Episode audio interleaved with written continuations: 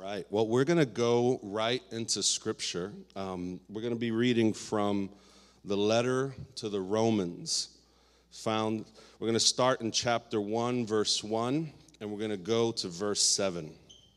It says this: Paul, a servant of Christ Jesus, called to be an apostle, set apart for the gospel of God which he promised beforehand through his prophets in the Holy Scriptures concerning his Son, who was descended from David according to the flesh and was declared to be the Son of God in power according to the Spirit of holiness by his resurrection from the dead, Jesus Christ our Lord, through whom we have received grace and apostleship to bring about the obedience of faith for the sake of his name among all the nations, including you who are called to belong to Jesus Christ, to all those in Rome who are loved by God and called to be saints, grace to you and peace from God our Father and the Lord Jesus Christ.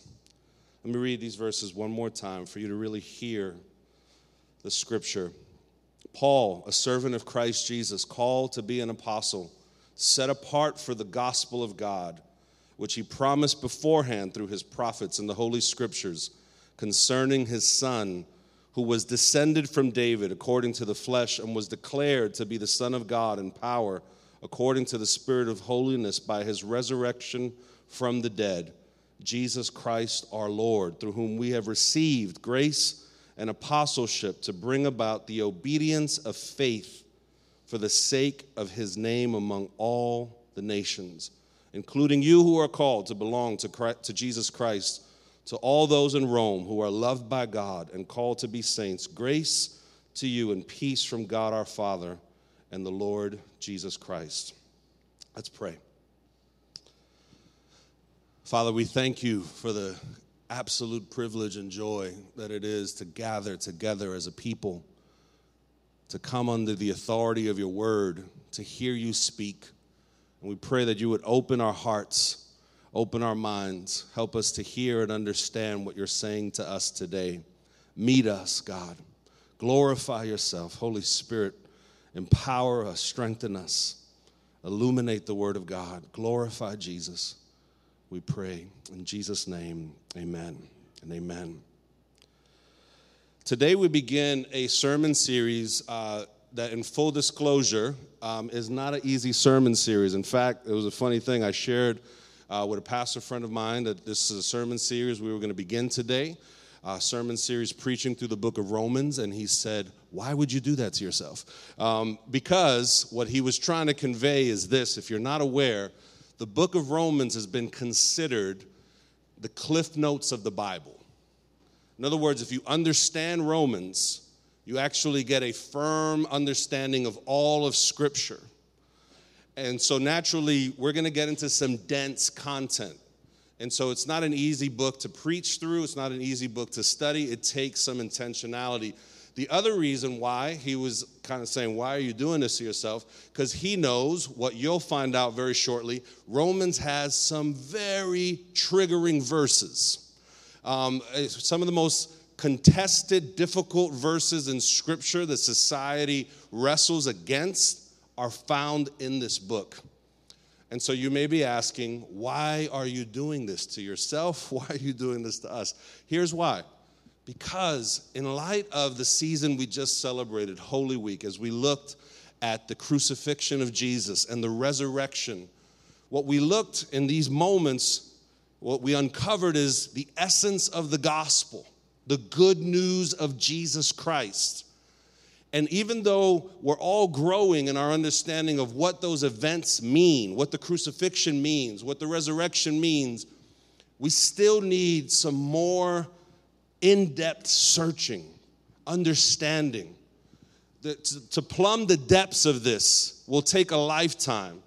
And there's no book quite like the book of Romans to help us truly understand what the gospel means. What, what the crucifixion and the resurrection of Jesus, what does that actually mean? Why is it important?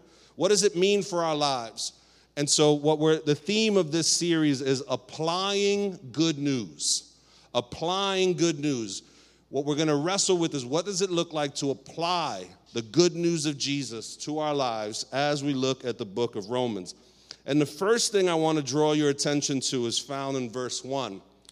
Paul says, Paul, a servant of Christ Jesus, called to be an apostle, set apart for the gospel of God. Could you say those words with me? Gospel of God. All right, just, just in case you were afraid to speak in church, I'm going to give you another opportunity to do that. I'm giving you permission, no worries. Gospel of God. Could you say with me? All right.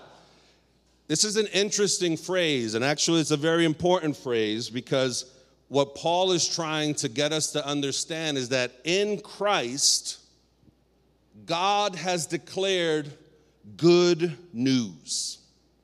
That's what gospel means. It means good news. But it's, we're still not actually at the essence of what it means until we actually wrestle with it a little bit more. We have to understand that the combination of those words, good news, are very significant in that even the idea of news, I think we often miss the fact that the telling of news is always past tense. Why do we miss that? Because we have 24 hour news cycles. We constantly have stories flashing before us, and reporters will come on and say, This is happening right now. If it's happening right now, then you actually can't tell us about it. It's, it, the only reason you're able to tell us is because it's happened. It's something that has occurred, and now you're retelling it. And so for us, it's important to understand that Christianity is not a good idea. It's not so, just some good concept, even though it has good ideas and it has good concepts. Christianity, the essence of it, is a retelling of something that has happened. And this something that has happened, God tells us, is good news. So we're getting closer to understand that until we have, we have to add another layer of it. In ancient times, during the time that this was written, there was a practice that when a warring king or a general defeated their enemy, there was someone that was entrusted, a herald, and they were entrusted with the responsibility to declare to the towns, victory has been accomplished. They proclaim the gospel, the good news. And so, what we have to understand when Paul says the gospel of God is that God is declaring victory over enemies. Isn't that good news? That God is declaring victory over enemies. That there are enemies that are set against God's agenda, his purposes, and God is declaring victory over them. And so our faith rests on the power of what Jesus has done to accomplish this victory. And so it's not self help. Our faith is not about you helping yourself, it's really about divine rescue, about God coming to rescue us. He's done something through His Son, and it's the retelling, the proclamation of that.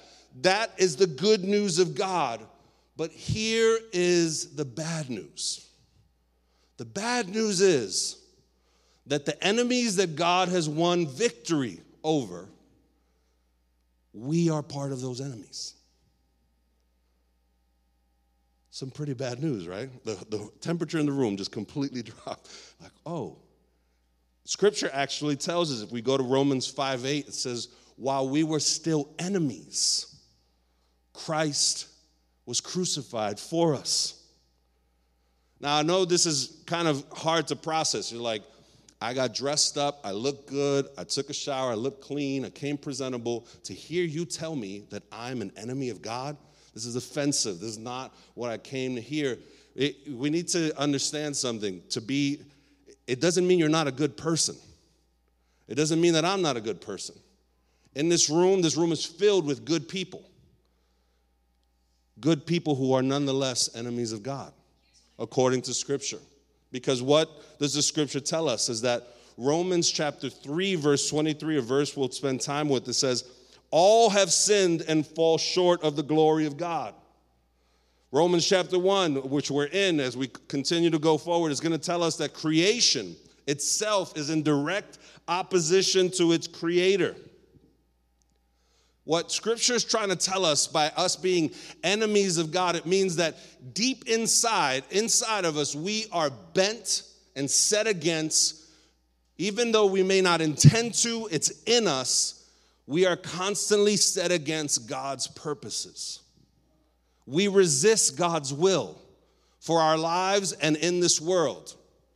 People say, I can't believe in God because there's evil in this world, and yet it's evil. It's people that are creating evil in this world. It's us that are the perpetrators of it. It's us that are marring creation and bringing brokenness to a, a like an exacerbating point. It's us that's doing it. And so, another way of, of kind of understanding what it means to be an enemy of God, according to Romans and this is bad news. Even though we just heard good news, this is the bad news that's in the good news.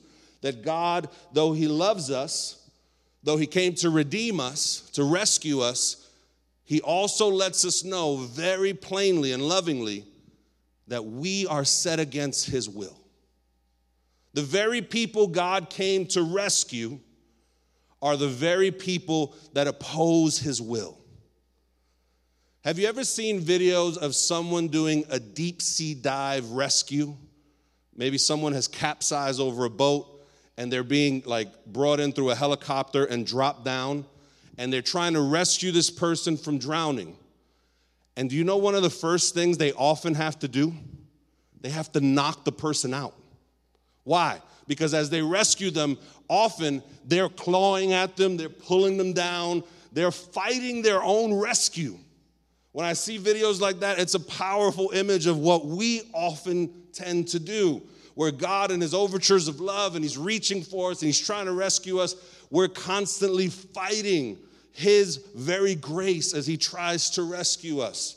And so when Romans says that we're enemies of God and it gives us the bad news of the gospel that you and I are set against God's will, it's trying to tell us something that's difficult to process but very sobering and true that we are in need of rescue. We will perpetually be in need of rescue because we are perpetually in a posture of resistance to the one who's trying to rescue us. I'll tell you one aspect of the bad news of the gospel that was difficult for me to accept, and that is that I will never measure up.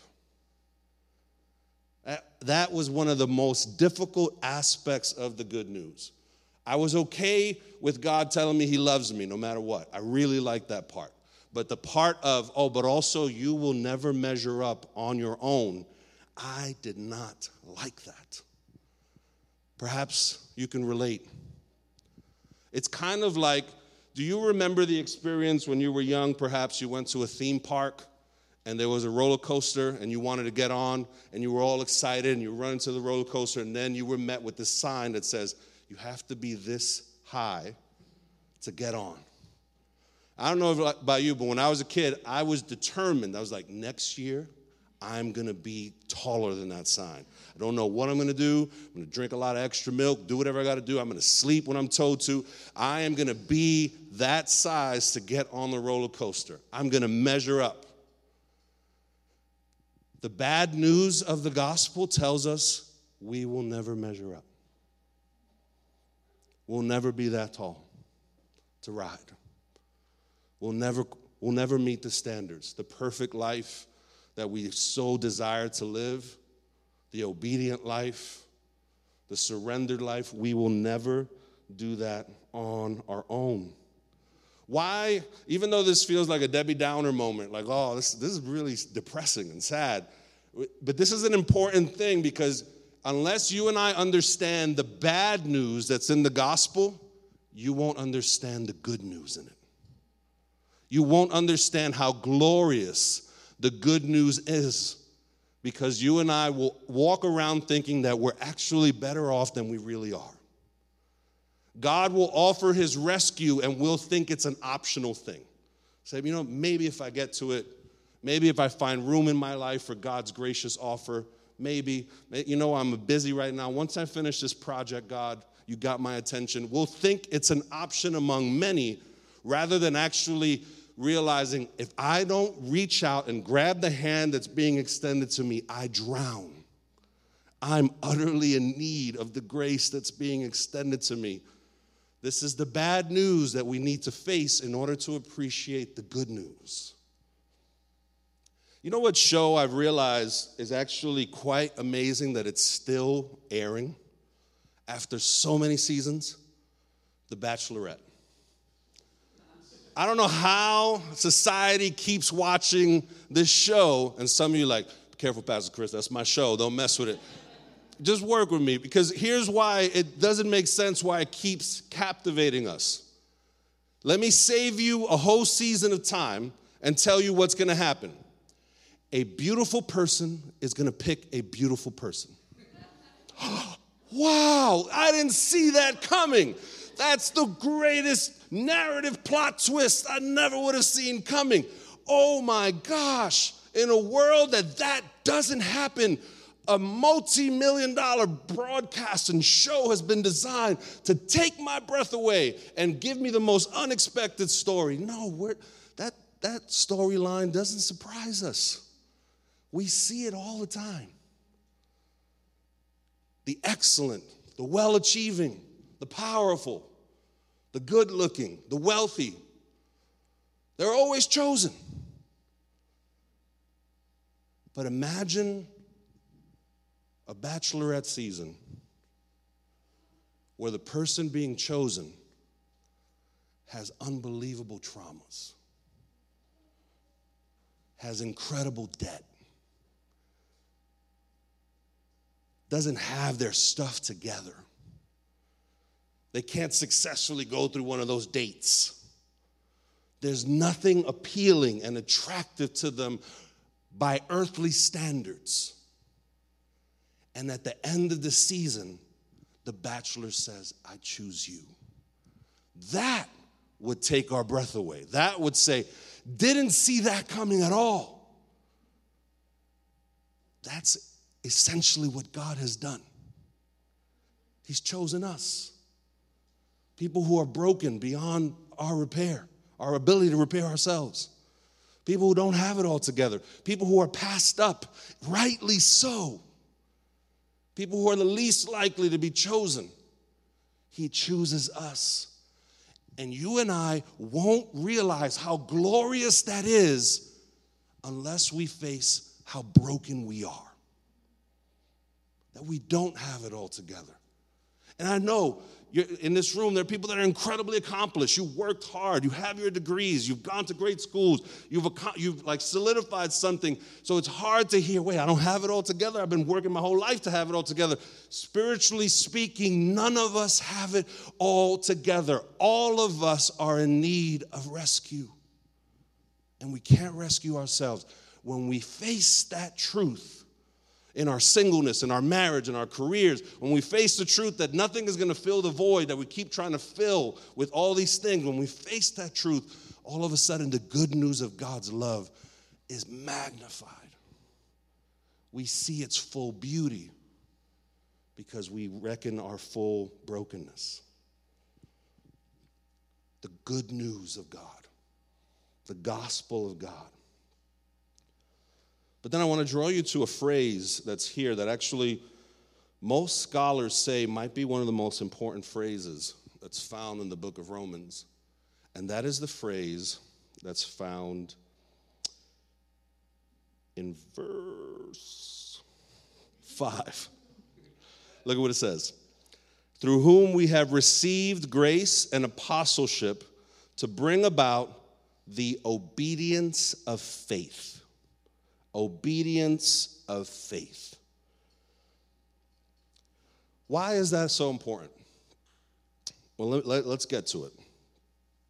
Unfortunately, the gospel, the good news of God, is often only partially understood. We tend to understand parts of it rather than appraising the whole. And if we understand parts of it, the obedience of faith, if we break that phrase up, it actually helps us to get a clearer picture of what I mean by understanding parts of it rather than understanding the whole of it.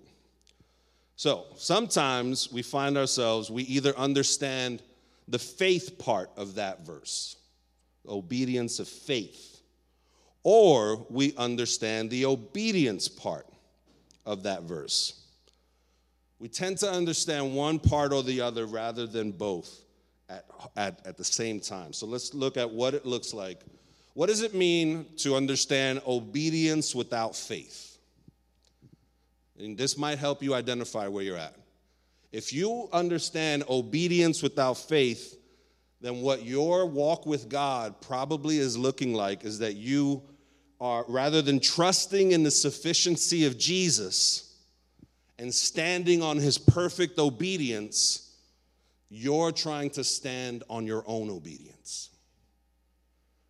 And so that means that in your relationship with God, if you obey, then the relationship is good, right? It's like I obeyed, I read my Bible, I was kind, I forgave, I didn't give in to my baser instincts. So then my relationship with God must be good because you are obeying and your relationship with God is based on your obedience. Unfortunately, for us, that's unbelievably unsustainable. You can get away with that for a day, maybe have a good three day stretch. I'll maybe even give you a month, even though I'm not fully buying it. Um, a month where you're just obeying perfectly. Now, now, you realize what that means. That means that you weren't uh, gossiping when you had the opportunity to, uh, you weren't elitist, you weren't consumeristic, you weren't selfish, you weren't um, vengeful. Uh, you weren't like impatient with someone. Do I need to go on? Uh, like literally, it's uh, uh, again, everything is good if you obey perfectly, but the problem is we can't obey perfectly.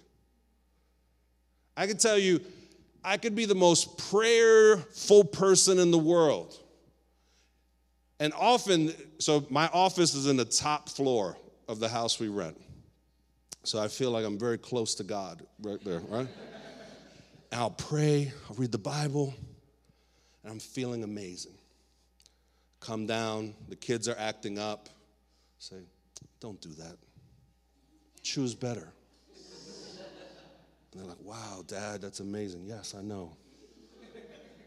My wife will come with me, something stressful, and be like, there's no need to stress. Peace be unto you. You know, like, Everything is fine.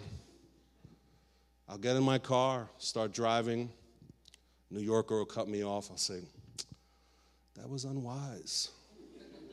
Why are you in such a rush? I pray for you.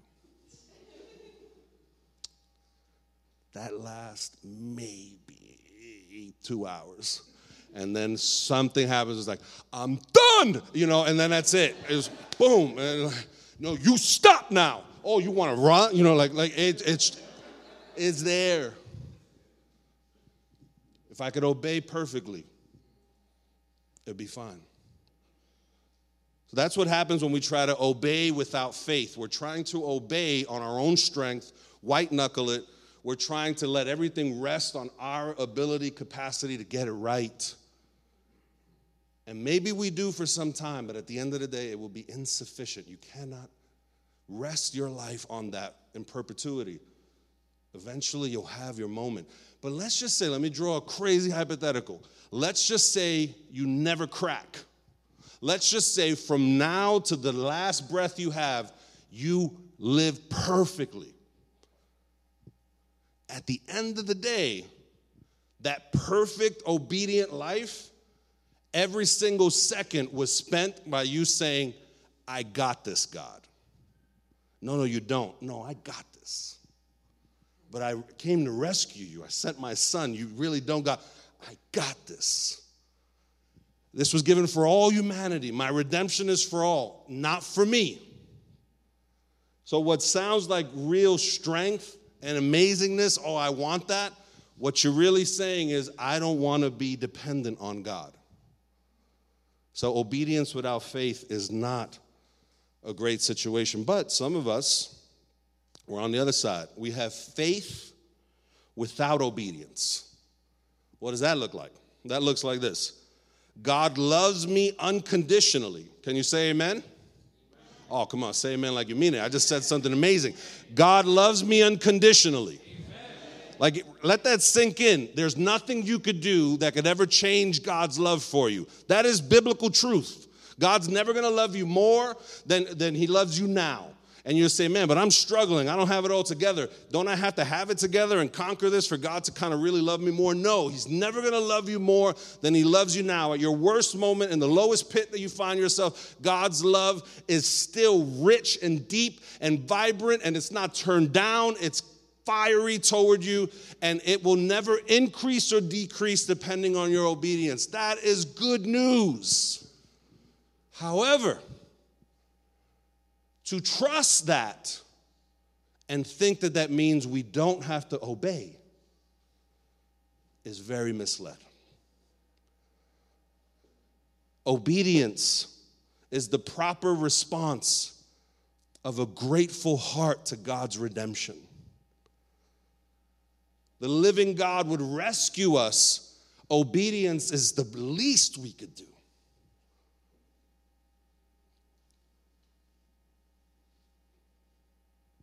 The obedience of faith becomes possible when you and I believe in the sufficiency of the faithful one. You see, Jesus calls us to obey him. The world will perpetually be fractured and won't experience his redeeming love unless you and I grow in obedience. You know what our world is crying out for in so many instances? Is someone that says, I'm gonna love my neighbor as I love myself. Someone that says, I'm gonna lay down my life, I'm gonna lay down my rights, my need to be right and to have the power and have the control. I'm gonna uh, live sacrificially, I'm gonna follow the example of Christ. And yet, repeatedly, what do we see happen? People say, Nope, I'm not gonna love my neighbor. I'm gonna look out for myself. It's about me. And what happens to our world? It perpetually gets broken and broken and broken and broken. What our world desperately needs is the obedience of followers of Jesus. You know that the world needs that. Your, your, your office needs that. Your company needs that. Your industry needs that. Your family needs that. Your relationships need that. And so, if you and I, our belief in the gospel is just reduced to, I believe God loves me no matter what, and that doesn't translate into obedience, it's incomplete. Just as much as we try to obey without trusting and relying on the sufficiency of Jesus' obedience. And so, what God is trying to do is to bring us to a place of the obedience of faith, where both of those things come together where you obey Jesus because of Jesus' obedience on your behalf. He empowers our obedience. We rest on that. But we rest on that, constantly reminded that even when I obey, and this is amazing news, even when you obey, God will not love you more. You know how liberating that is? I, I, recently I came to recognize that I have met arguably one of the least stressed free kids I've ever met in my life. And it's a friend of my daughter. This girl lives like the world is her oyster. It's, it's actually very poetic to watch. Um, she just enters every room she enters in, she kind of assumes she owns it, you know, just like I'm here, you're welcome, you know, kind of environment. And I'm just like, where does this come from?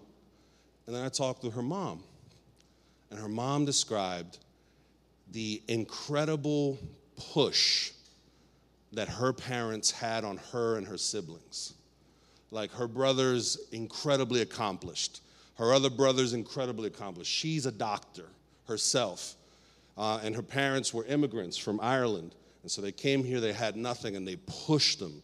How many can appreciate immigrant parents that push you and, and don't, um, but also how many are still like seeing a therapist because of that? But anyway, and so you know the dynamic, the tension. And so out of her mouth, she said, she will never feel the need to be anything other than what she feels God made her to be. She's never going to get that kind of pressure from me. And I thought, man, that's really kind of how God invites us to obey Him. Obey me as you trust in my sufficiency, but know that I'm never going to treat you differently based on whether you obey or not. So, all we, all that's before us is joyful obedience that's infused through the sufficiency of Christ. This is the good news of God. And we're invited into this. As we close, I want to invite you to consider a few things. For one, have you believed the good news? Have you believed the good news? But not just believed in a once and for all kind of thing. Are you perpetually, continuously believing the good news, the good news that God has come to rescue you, that also includes the bad news that you need the rescuing. Do you believe it? Do you let that inform your life? Does that shape how you treat others, how you treat yourself, how you relate to God? Where do you, how do you assess your understanding of the gospel? Are you trying to obey without faith? Or are you trying to have faith without obedience? The gospel calls us to have both. And Jesus makes that possible. As the worship team comes forward, I want to invite us to stand. And as we prepare to close, I want to encourage you over the next several weeks as we dive into this incredible book in the Bible to spend some time in the book of Romans. I would encourage you to read at least chapter one by the end of this week. And even as you finish chapter one, you'll be very quickly acquainted with, like, oh, we're going to get into these things. Yes, we are. So pray that we have ears that really listen and hear what God has to say for us. This is, this is, I'm believing and trusting that coming off of Holy Week, that as we dive into these scriptures, that God is going to empower us to understand the riches, the fullness of what Jesus has accomplished for us. The good news that's found in God alone, the good news of God. And how powerful would it be if you and I become people who walk in the obedience of faith? We trust in the sufficiency of Jesus and we obey from a place of gratitude, empowered by what he's done. Could I invite us if we could bow our heads just for a moment?